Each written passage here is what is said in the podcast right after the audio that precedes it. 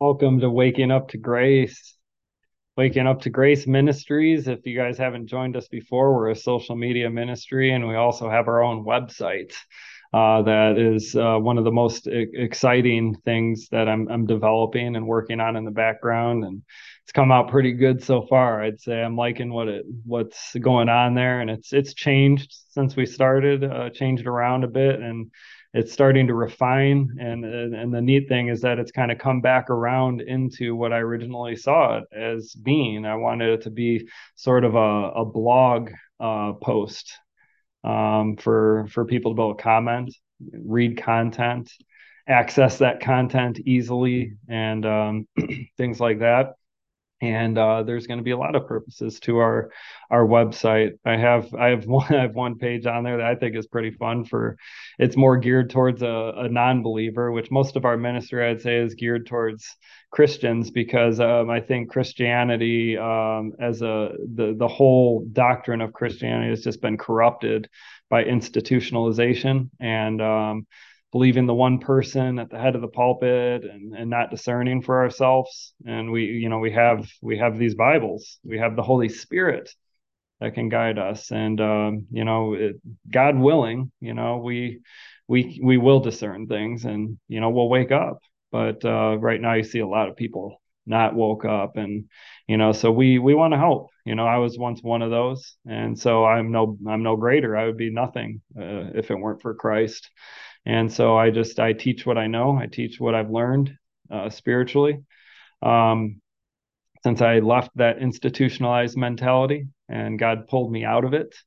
And so here I'm going to be talking about Ananias and Sapphira. What is the deal with Ananias and Sapphira? What was truly going on there? This is an odd passage. It's terrifying. You think like, oh, does God kill Christians? Does God kill Christians for lying about money? If anybody's ever read the book of Acts, it's the Acts of the Apostles. These are things that happened, and there's a lot going on there, a lot going on in the book of Acts that we can discern from and learn from. And a lot of interesting things. And, a lot of it is, we start to learn about, some of the character flaws of the apostles themselves. Peter, James, and Paul had sharp disputes with one another about doctrine, about about the law and grace. It's very interesting.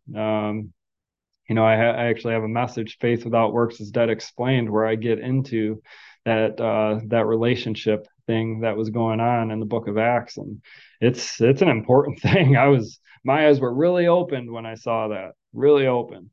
And, but the whole series goes through all these different angles, because it's like, yeah, could be wrong. There were several ideas about James that you could explore. Maybe it didn't even belong in the Bible. Maybe it wasn't written by James. But the conclusion I found to be the most accurate was when I wrote Faith Without Works is Dead Explained.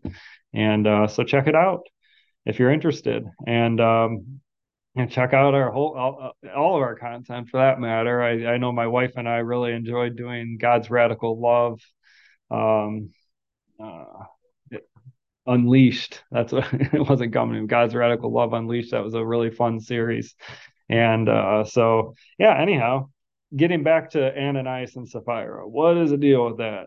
Who killed them? Did God kill them? Did Peter kill them? All it says is that they fell dead. Let's read. This is interesting. And then you got to ask yourself the question again. Were they saved at all? Were they even Christians? Were they even part of the community? And I believe we talked about this within one of our messages, but I wanted to kind of isolate it because it's another one of those passages that talks about the heart, and it can be confusing if we misinterpret this. So let's read. This is the not the 1984 version of NIV. I think it was 2011. They redid it. This is what I'm reading from today. So. All the believers, it says, and this is Acts chapter 4, verse 32, starting there. All the believers were one in heart and mind. No one claimed that any of their possessions was their own, but they shared everything they had. With great power, the apostles continued to testify to the resurrection of the Lord Jesus Christ. Hold on, let me see if I started in the right place. Nope, I wanted to start further back. Peter had gotten back. Let's see, believers pray. Peter and John went back to their own people. And then it says, after they prayed, the place where they were meeting was shaken, and they were filled with the Holy Spirit. They were all filled with the Holy Spirit and spoke the word of God boldly. So they got released, they were imprisoned, and then they got released, and they came back to this place, and the whole place was shaken. And they were all filled with the Holy Spirit and spoke the word of God boldly. So we start out with that. And then it says, all the believers were one in heart and mind. No one claimed that any of their possessions was their own, but they shared everything they had. And now, one thing I wanted to look at, all one heart and mind. Does that mean they didn't argue about anything? There was never any doctrinal problems? Or are they referring to that they are one heart in Christ and, one mind, in Christ? But as far as their focus, they understood the resurrection. They understood the finished work of the cross. But I don't think that means that there was perfection and that they were walking around like one person all the same and beautiful perfection. You don't see that in any of the early churches. So the one heart, one mind, that's Christ. They all shared Christ. They all had that common ground of Christ. I just wanted to mention that. Something that crossed my mind the other day, was the early church really any better than what we see today? Is it really that much different? It is different in many ways, but in a lot of ways, it's the same. There was legalism. There was actually believers like James that were hung up. If you read the book of Acts, you check it out. He wanted to put the Gentiles under law. You can't get around that. So, but they held Christ. They held Christ as they were one in Christ. Still, despite that, God's grace was sufficient, evidently. And can we be regenerated by legalism? No, but we can fall under it as Christians. So, it kind of goes hand in hand with, when you're out there saying, oh, I don't think that person's saved. Well, are you talking to a non-regenerate person, or are you talking to an infant in Christ? Or are you just talking to somebody who just hasn't grown? Because let's face it, if you're speaking to an infant, there's not a whole lot of conversation going on there. You're not really seeming to speak the same language, are you? If you were a mature Christian surrounded by a bunch of infant Christians that had not grown and developed in the Spirit, you wouldn't really be speaking the same way. They would kind of sound like goo goo gaga, and you'd be speaking, and in return you get goo goo gaga. And then if you're speaking to a non-believer, it's kind of the same. You're speaking in the Spirit. They're speaking in the realm of the flesh. And it just sounds like Charlie Brown's teacher. Wah, wah, wah, wah, wah. None of it makes any sense. And kind of the same way that you're speaking to them, they're not hearing it. You're not speaking the same language. So, speaking to a baby who's kind of babbling, or speaking to a non-believer, it's hard to discern exactly. But, I always say, you're going to probably want to focus your fellowship and your connections with somebody of a deeper spiritual intellect. Well, it's not like you're avoiding infants. You're not avoiding non-believers. Of course, you're trying to teach and grow them. But if you put them in the regards as your mentors and people that are helping you grow in the Spirit, probably not going to be very helpful. Just the thought, your infants aren't going to teach you how to grow and mature, and neither are non-believers. But that's just a little side note that I wanted to mention. So, I think that we ought to try to give and give grace and be charitable to those who are struggling with things. We don't know. Sometimes I don't think it's that clear. If they were regenerated and fell away, or if they were just never born again, that's God's to know. It's not ours. We can speculate. We can make our own judgments. We can stay away from people that are doing things that are no good. That's just obvious. You don't want to be around people that are a bad influence. So that's, you know, I think the Spirit teaches us who to be around. Let the Spirit guide you in that way. And anyhow, continue getting off track there, but getting back on. So all the believers there were one heart and mind. No one claimed that any of their possessions was their own. They were living in a commune, basically. They formed a commune. The persecution was, I'm sure, so heavy that they were probably getting canceled from food and canceled from jobs, things like that. And so, they had to form their own communes. And it says they shared everything they had. With great power, the apostles continued to testify to the resurrection. So they continued to testify. And so there's more testifying going on. And it says, and God's grace was so powerfully at work with them all that there were no needy persons among them. From time to time, those who owned land or houses sold them, brought the money from the sales and put it at the apostles' feet. And it was distributed to anyone who had need. What a beautiful picture. Communism doesn't work very well in human societies, in the realm of the flesh, but the Christians were pulling it off. And that's amazing.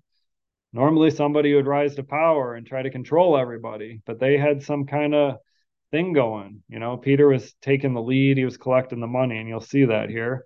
But there was no authority over one another in the church. Joseph, a Levite from Cyprus, whom the apostles called Barnabas, which means son of encouragement, sold a field he owned and brought the money and put it at the apostles' feet. So these guys were the ones distributing. You know, they must have decided this is how we got to organize, bring it to us and we'll distribute it. And so then it goes on and it says, now a man named Ananias.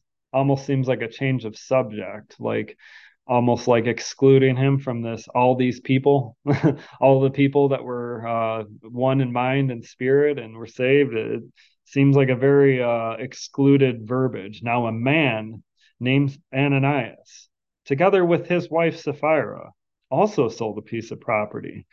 With his wife's full knowledge, he kept back part of the money for himself, but brought the rest and put it at the apostles' feet.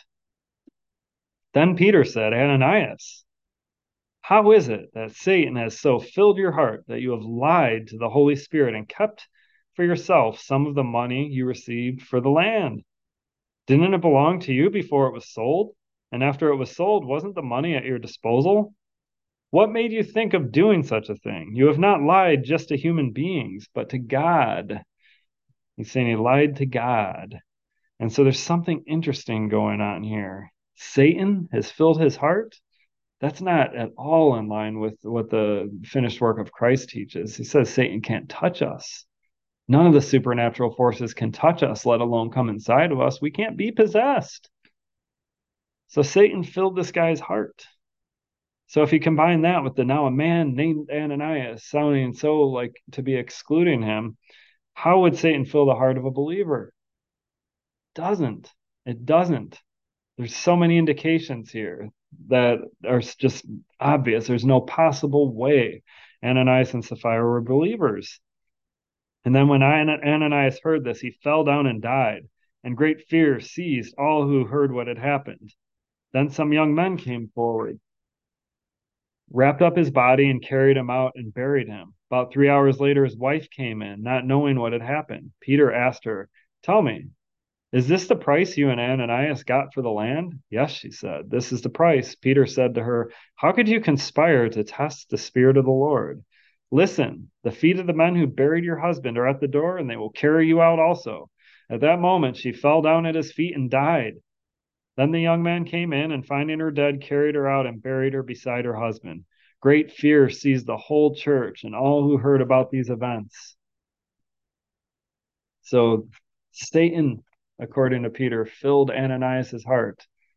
And so many people interpret this as a lying to the Spirit and God's judgment upon somebody who lies to the Spirit. Is this possible? Of course not. It teaches us that fear of punishment is behind us. It's not the gospel. So either the Bible's full of double talk or there's something else going on here. And I think that this passage can only be interpreted in light of the finished work of the cross, the new heart, the new spirit that's filled with God's spirit and sealed for the day of redemption. That doesn't get unsealed. We know that. And so if we read this passage in light of this being a Christian, what, God just killed him? God just killed these people? Or did Peter kill these people for being bad Christians? Peter's violent tendencies came out. You know, he did slash off the ear of a guard and was probably going for the head. You know, when Jesus got captured in the Garden of Gethsemane. So, yeah, maybe he had some violent tendencies and maybe he killed him. There's a theory out there. And you know, I'm not going to hold back somebody from thinking into these things and these ideas. It's not written. Nobody tells us what actually happened. But I personally, I can't picture Peter becoming a communist dictator of this commune and killing people for doing wrong. I'm just not seeing that. You know, I think that it's good to explore all avenues, but I think that it's hard for somebody, for example, under the confines of free will. You know, I think it'd be harder to understand that God would strike down a non-believer who is filled with Satan. You know, maybe it's harder for them to come to terms with things like Judas was created from the beginning for destruction. It's hard to understand that when you put the free will spin on things. You can't understand that. But the reality is that God did those things. It's written. And, you know, I don't think there's anything beyond the context in those situations. It's written exactly. It's written exactly how it happened. And it's true. So God is sovereign. His hidden will is hard to comprehend. But getting back to the point, Satan had filled their heart. So they were not saved. A saved person's heart does not get filled with Satan. And I don't think Peter was mistaken here. I don't think Peter was just being barbaric and blaming them and saying that. He could have been, but I don't see that being the case. I see that this Ananias and Sapphira thing is as simple as they weren't saved. They didn't have the heart. They didn't have the heart transplant, and Satan filled it. Just like he filled Judas's heart, because Judas hadn't been regenerated. He was just a disciple following Jesus. He hadn't been regenerated. And anyhow, this is just a simple example of looking at things in the context of the gospel. So Ananias and Sapphira were not saved. I believe that they snuck in and infiltrated the ranks. And that's why when Luke writes, like everybody was on one page. And then there was this man named Ananias.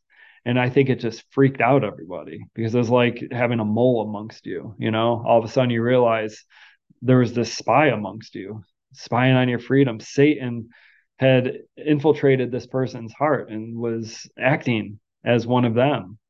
And he was inside of their group. And so at that time, Satan was doing all kinds of crazy things. He was just going wild before he got destroyed and put in his place, going wild in those days. And so I think they were scared of that. And they, you know, I just think it was just terrifying for them to realize, like, we had this thing going. Satan snuck in here and we didn't even notice. That's what I think they were terrified about. You know, I heard it said that people were terrified because, you know, God killed them, or it could be said that they were terrified because Peter killed them. And they're like, whoa, what's going on here? You know, there's all kinds of scenarios. It doesn't tell us what killed them, but I'm not shocked by the fact that God would have struck them down because Satan was in them. I'm not shocked by that personally. But so anyhow, the key is that Satan can't fill your heart. They were clearly not believers. Otherwise that wouldn't have happened.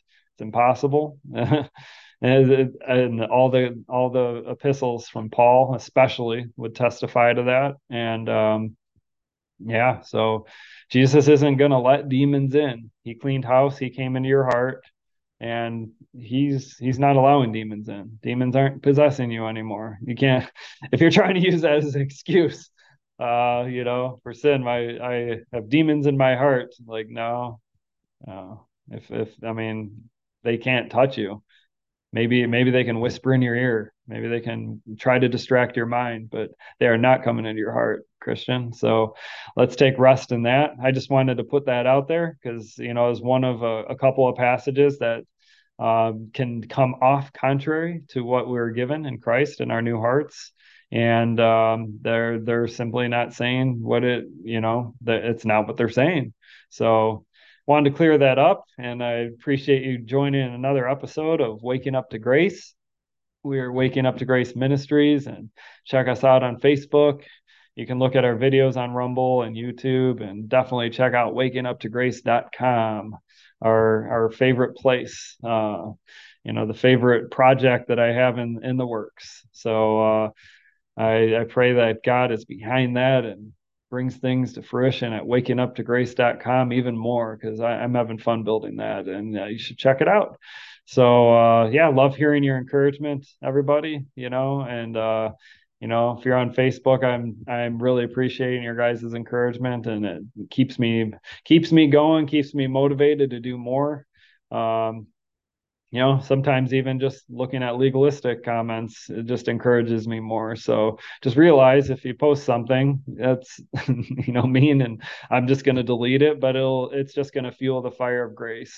So thank you for that. And I hope you guys enjoy your day. Amen. And have a great day out there. Have a good rest of your weekend. Take care. God bless.